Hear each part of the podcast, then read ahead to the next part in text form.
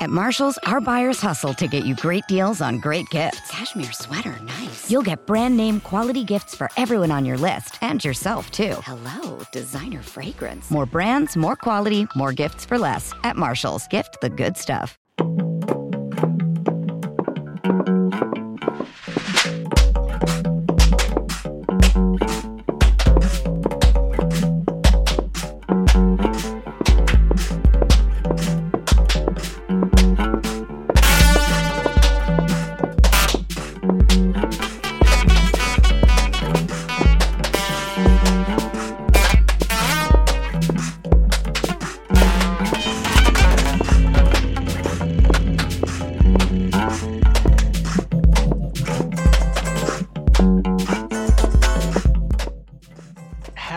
And welcome to Pop Screen, part of the Geek Show Podcast Network. We are that corner of the Geek Show dedicated to movies either starring, about, or by pop stars.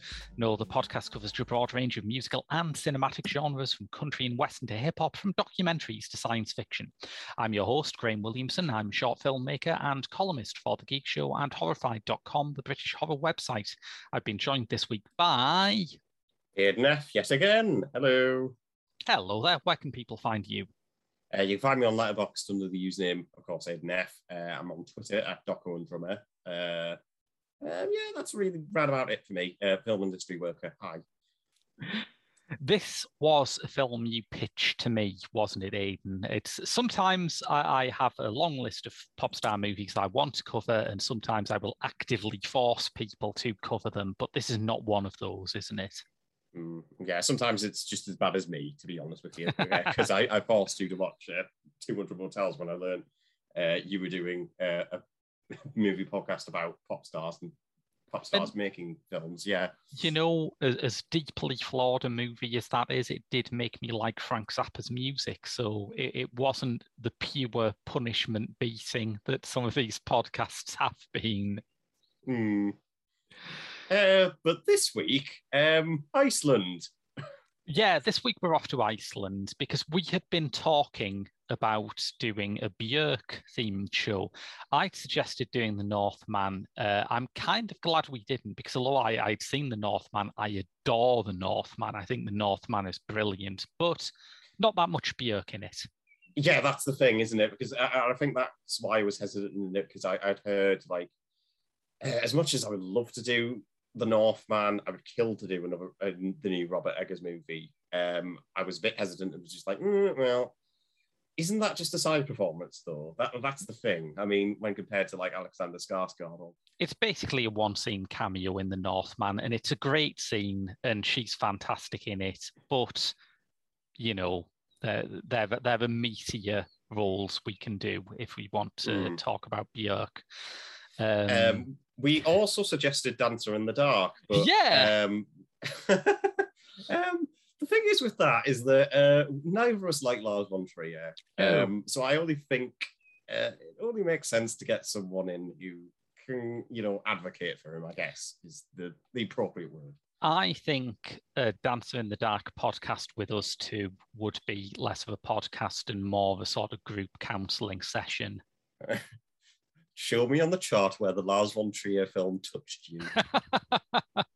Yes. I mean, we could, just to extend this further, because you can do this with Björk. She's had a very slim acting career, which means that you can just sort of, you can just go through a whole CV at the start of a show.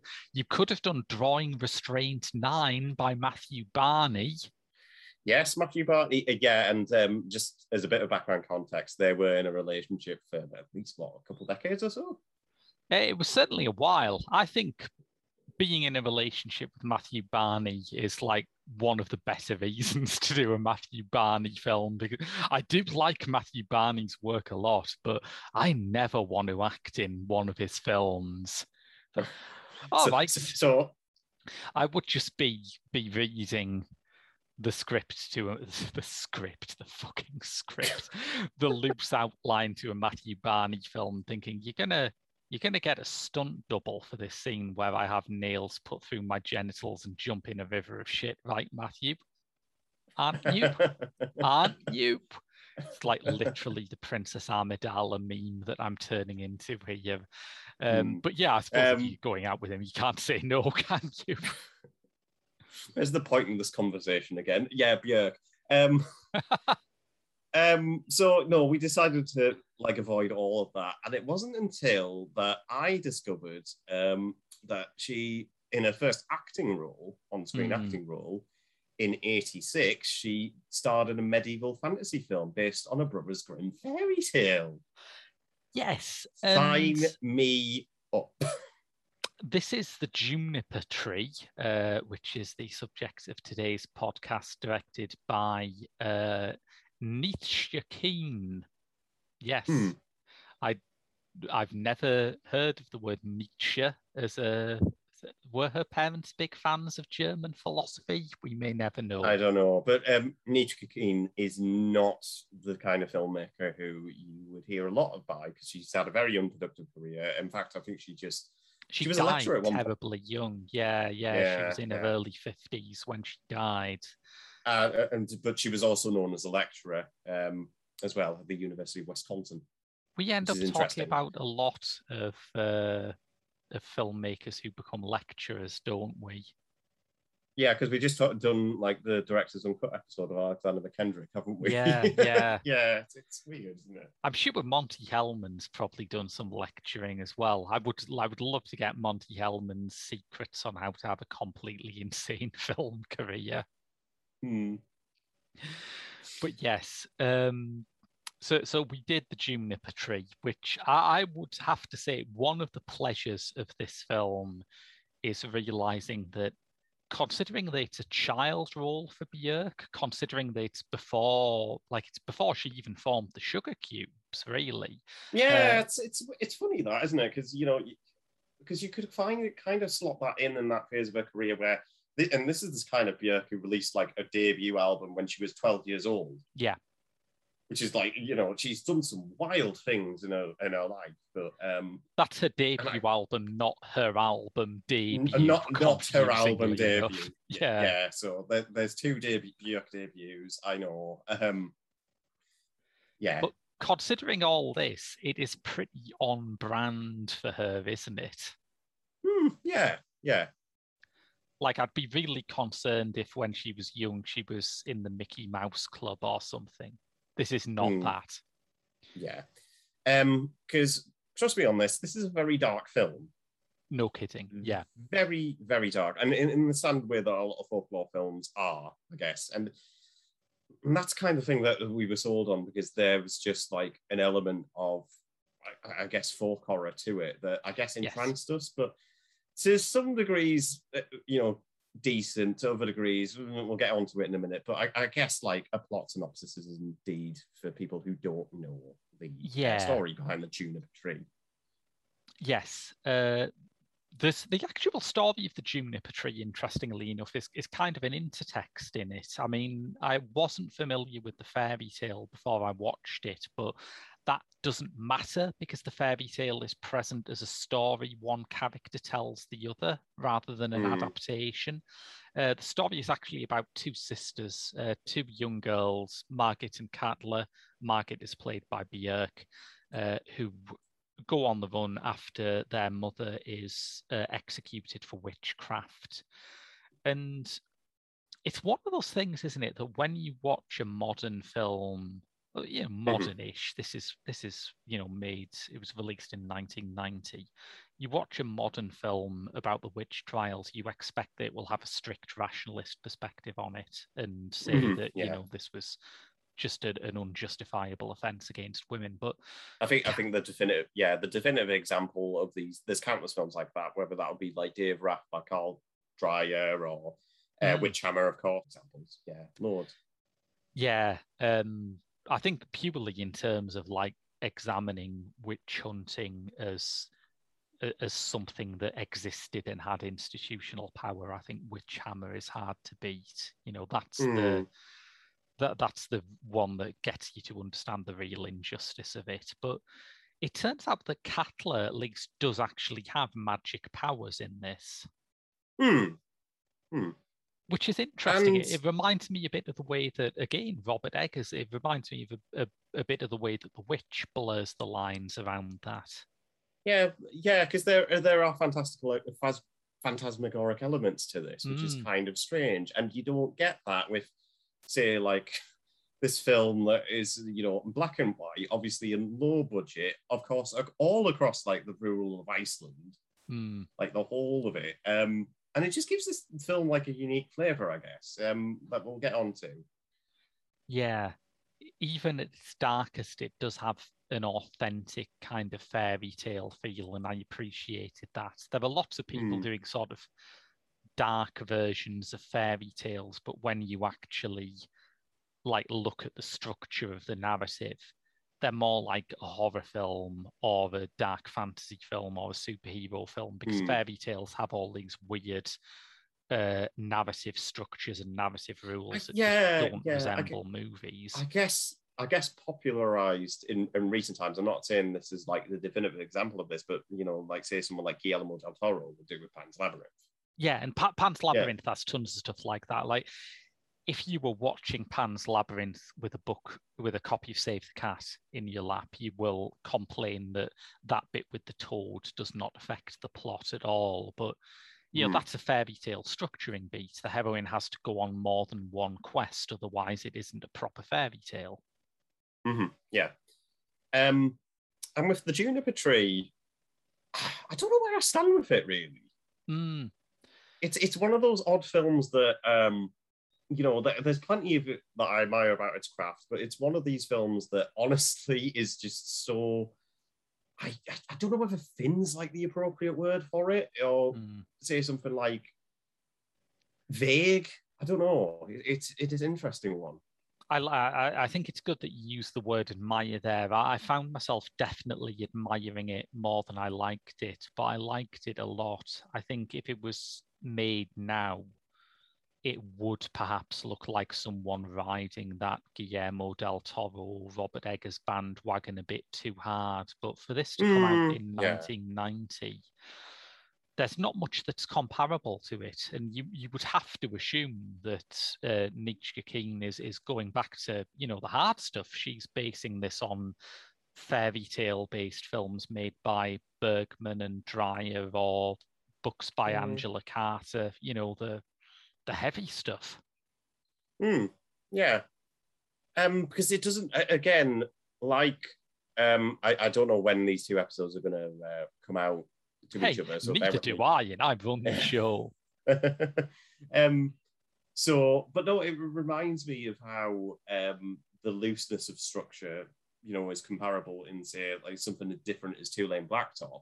But at the same time, they're both pretty aimless films, But there's something about that that's obviously quite intriguing. And I guess that comes down to the fact that obviously with the looseness of the structure, with all its like, English dialogue, because it is a film spoken in English, despite it being Icelandic. There's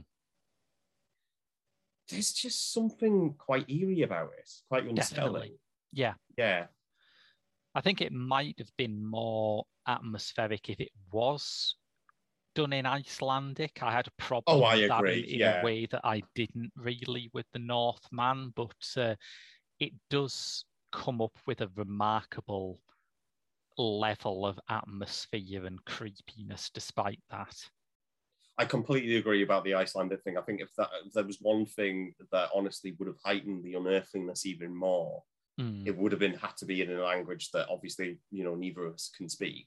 So...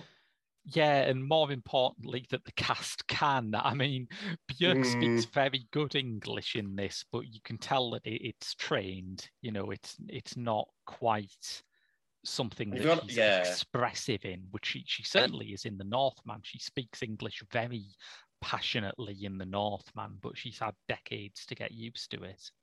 And you've got to remember with Björk is that once she left, and this is me being a nerd, I'm sorry. But, do it. It's what the podcast is for. Björk actually, I think, moved over to London for a little while. Obviously, I think it was in the debut era. Debut as in the first proper studio album. Not I'm sorry I opened this box. So that kind of era, and I think she ended up developing a Cockney accent, weirdly enough, but during that time. But there's just, yeah, it's. But no, it's interesting. I would love to hear that Björkney. Yeah, it would be interesting. Anyway, yes. Yeah. Perhaps people less familiar with Björk would like an explanation on why she has a debut album and an album debut. Because we were going into this, because she didn't we just go into this actually, Graham? Are you sure you want to? Well, we've mentioned that it happened, but we haven't explained that debut was basically her first post Sugar Cubes album, right? Mm-hmm. Right. And before she obviously became, before even any of that, before the Sugar Cubes, before the Juniper Tree, before the hefty, hefty solo career that we'll get into, that I'm sure we'll get into in a minute, she actually recorded another debut album when she was 12 years old. Yes. She has a pretty impressive kind of... There is a prehistory, I guess I would say, to Björk's musical career. I do love the fact that when she was 11, she formed an all-girl punk band called Spit and Snot, which basically means "We Are the Best" is a biopic of her, really.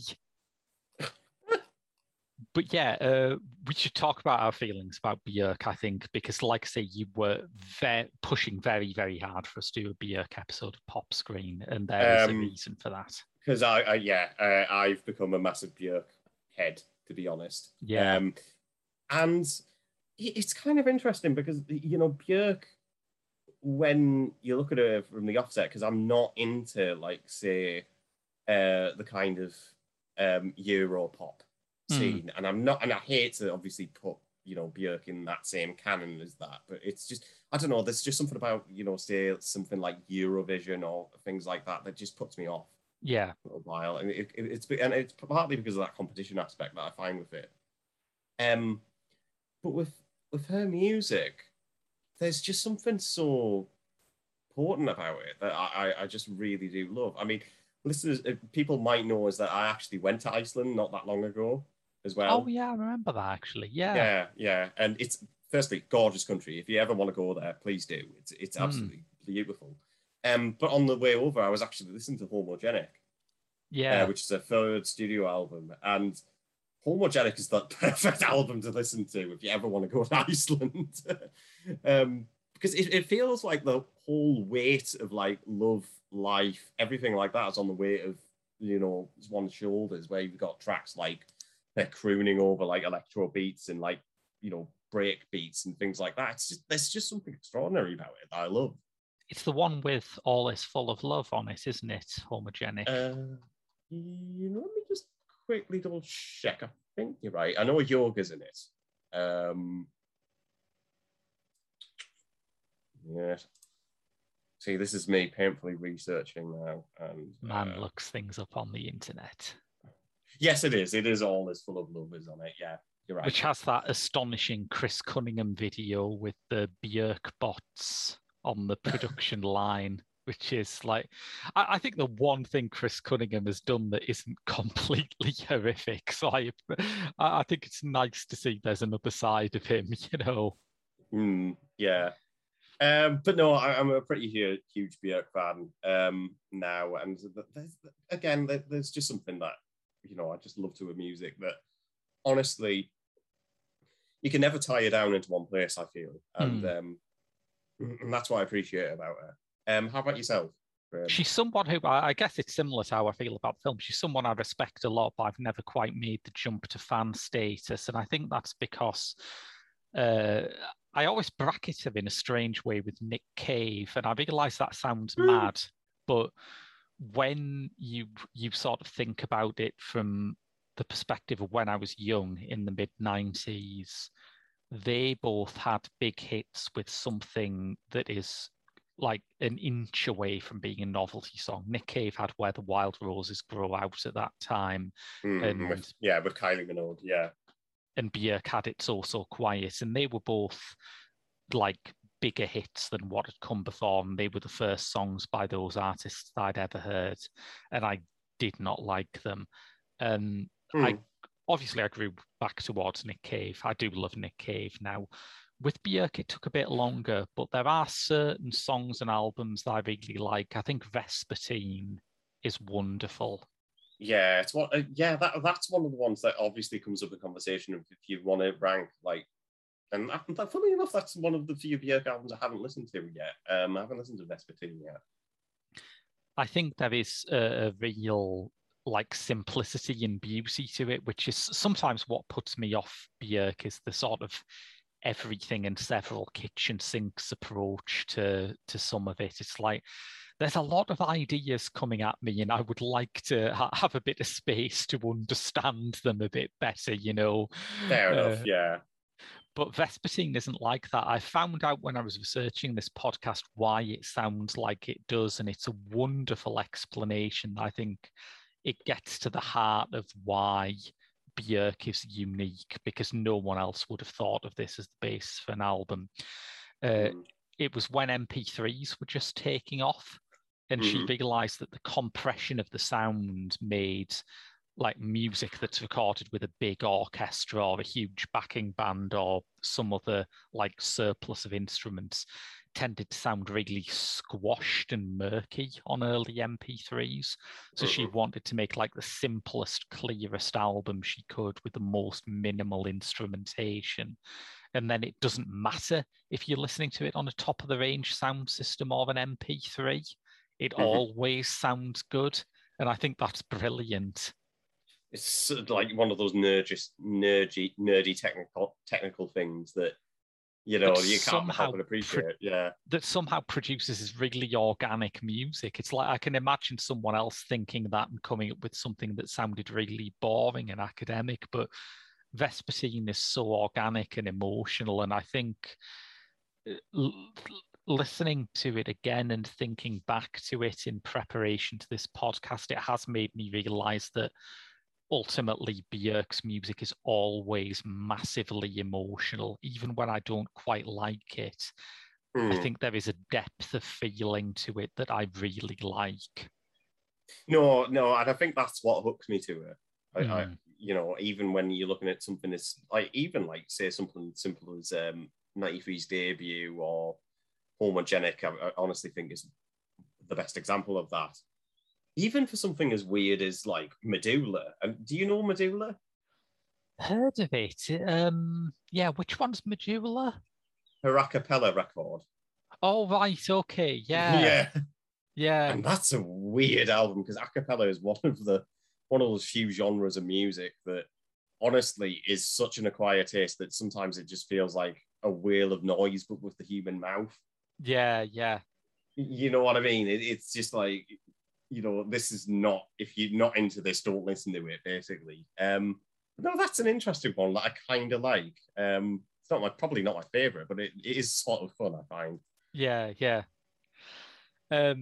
I suppose before she came back to acting briefly with The Northman, her music had led her to be directed by another great modern director.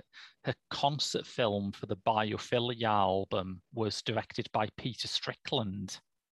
Oh my God, that is a combination, mind. I know, right? I can't even think of like a better example of that, to be honest. Yeah. That's incredible.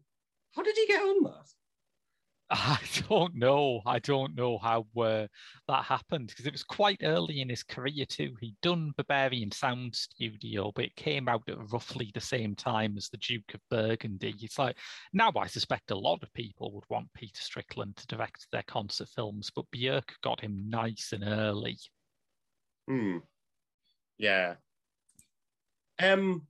But no, Biophilia was actually one of the albums I listened to in preparation for this, because I hadn't. And that's an interesting one, because I wouldn't say that's my favourite one, because that's the one with Crystalline on it, and I do love Crystalline. I think that's a banger of a song. But I don't know. It's one of those ones where I just find, like, I don't know, maybe some of the instrumentation could be, even though yes, it is melodic and you know things like that.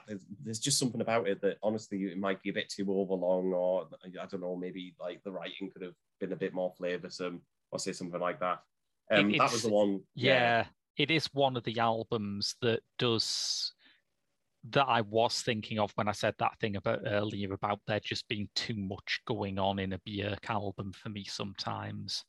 And I think that's the problem with that album. I totally agree. But yeah, I think I have grown to be fond of her, if only as someone who must have been offered 1,001 chances to completely sell out, right? I'm sure there's no one who desperately wants her to continue making really obscure and challenging music, but she has done it for longer than you would think possible. And going into how she fits in with the Juniper Tree, because we have to go back on topic. How did you feel she was in this film? Because I think it's a good performance, actually. I remember I have watched Dancer in the Dark a long time ago, and I felt she was kind of stiff in that, but I don't know.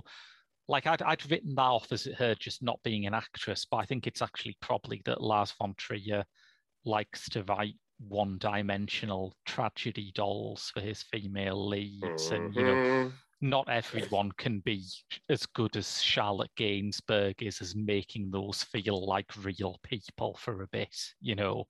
Yeah.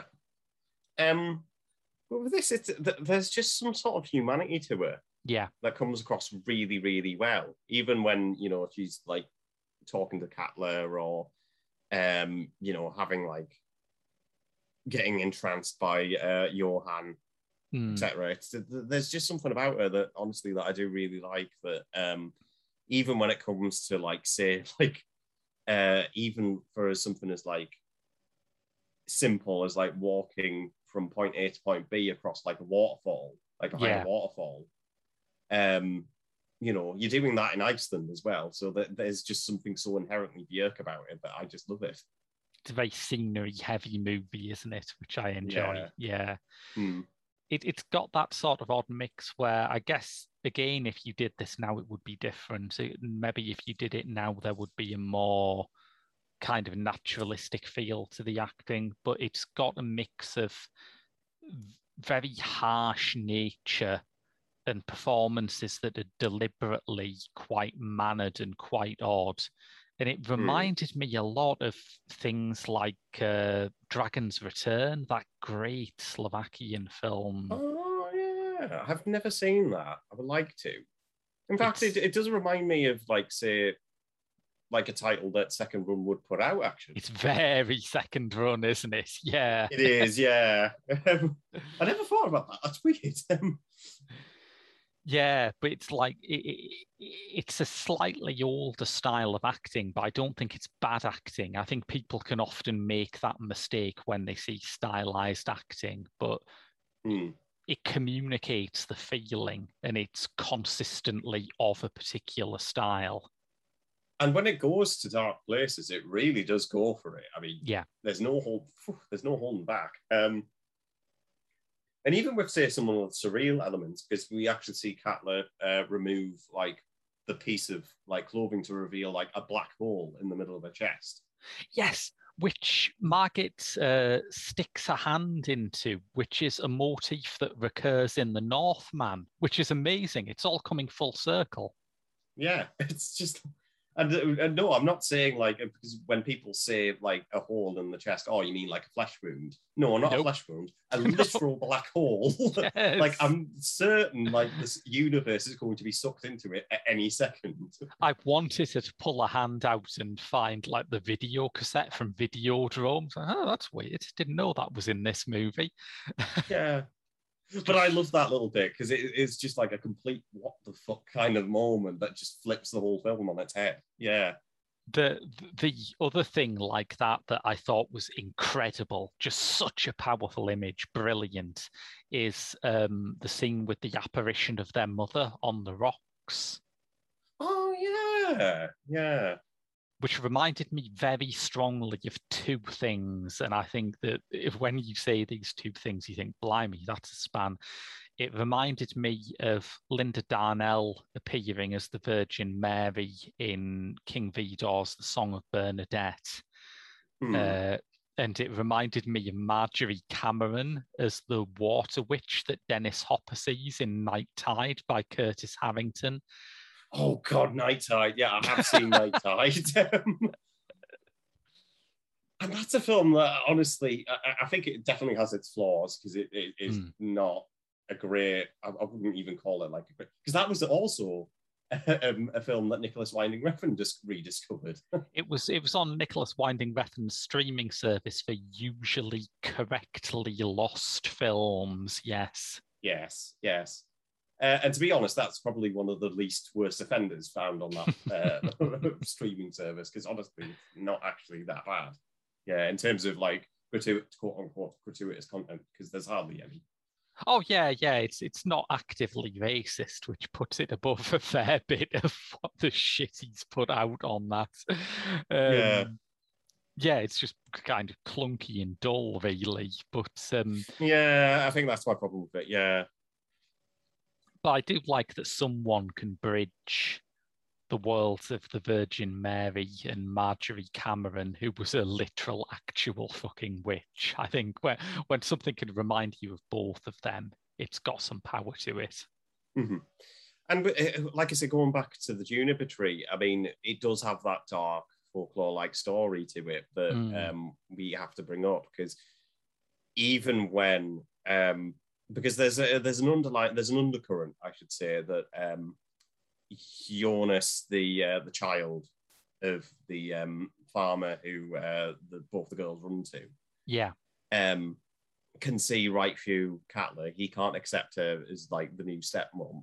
Yeah, and of course, since she's a witch, obviously this ends very badly for Jonas in that he falls off a cliff, dies. And then she ends up cutting off a pinky finger, stitches his mouth shut. Yes. And by this point, I was pretty certain, you know, I had stuck on something incredibly more sinister, because nowhere, you kind of get like a sense that it's going to go like somewhere dark because of the oddity of it.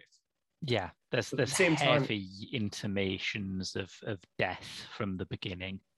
Yeah, yeah, it's kind of like you say, like that second run title that you mentioned earlier, crossed with like saying Mar Bergman or say someone like that. It's very Bergman-y, I think. Yeah, yeah, yeah.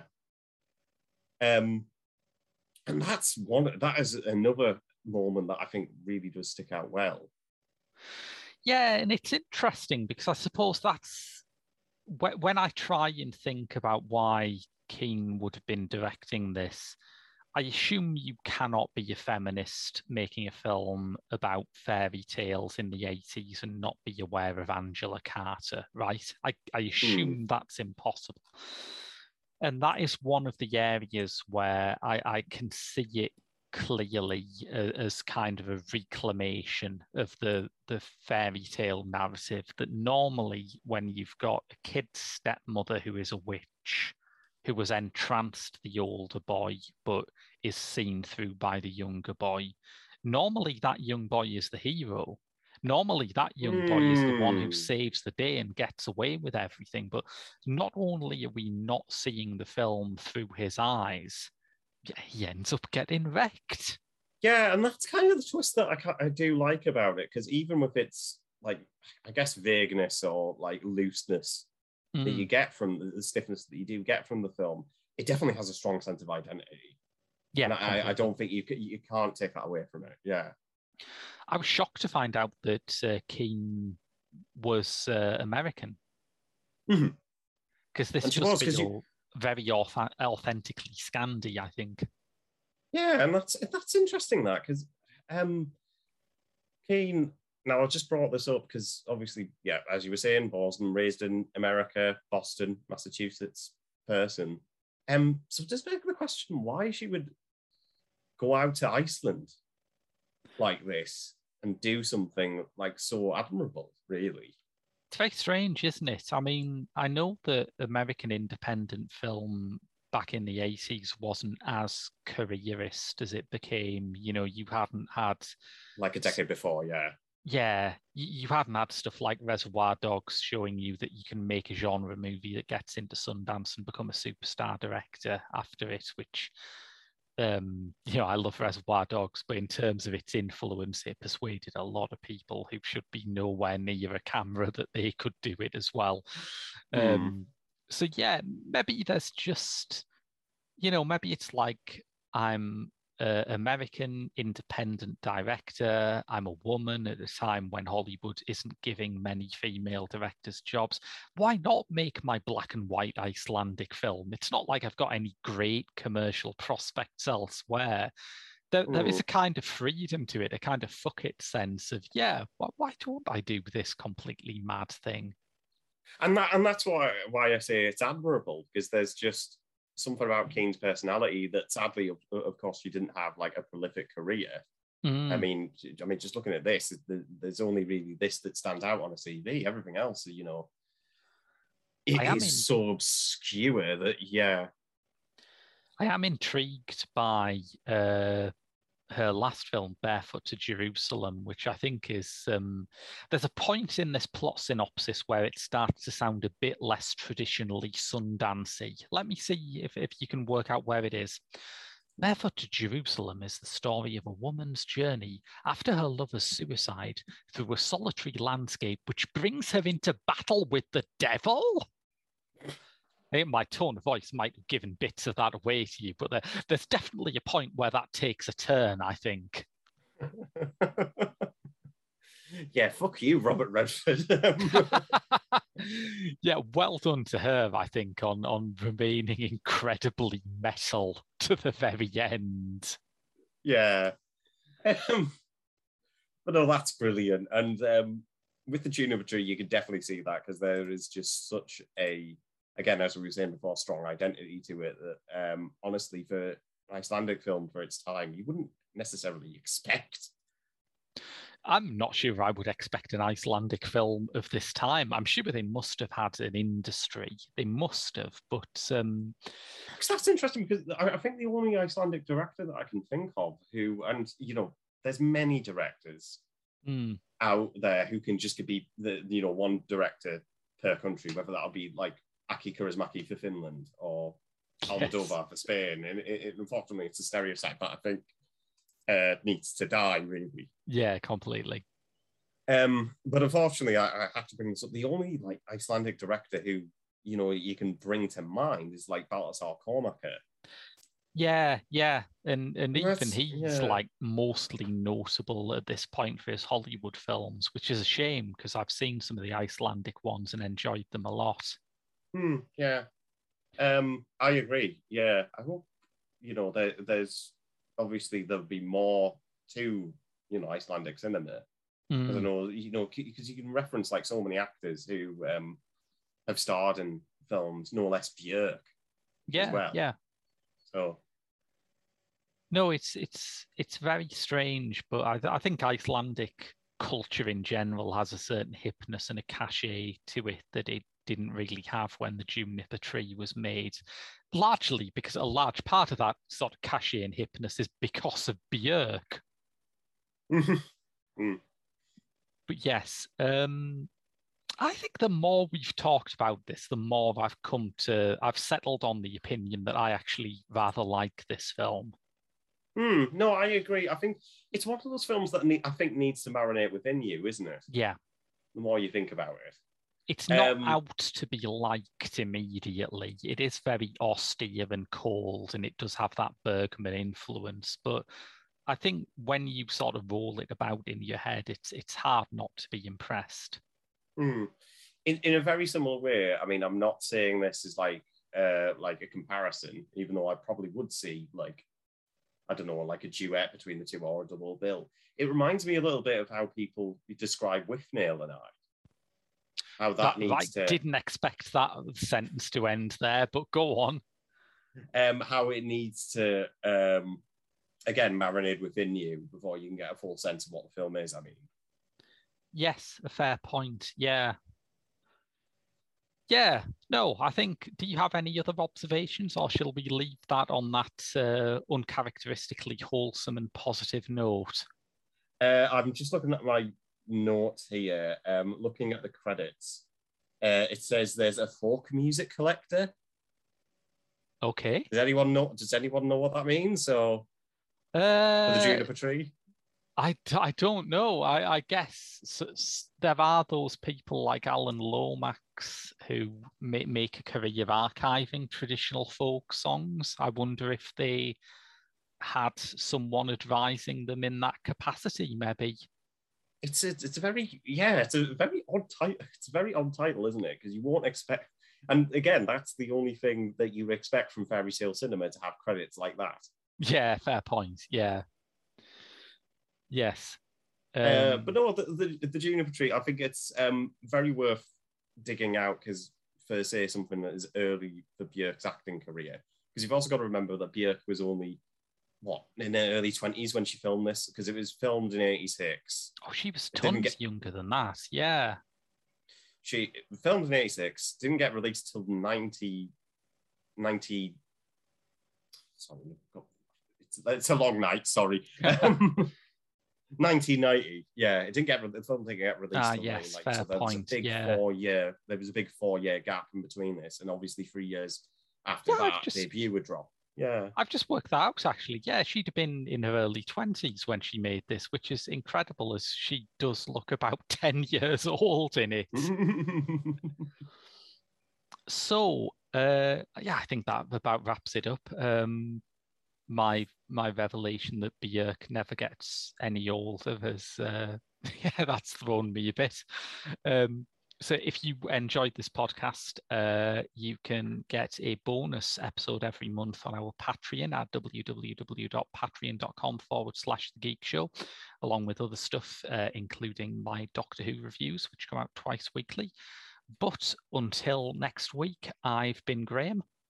And I've been Aidan. And we'll see you next week for more Pop Screen.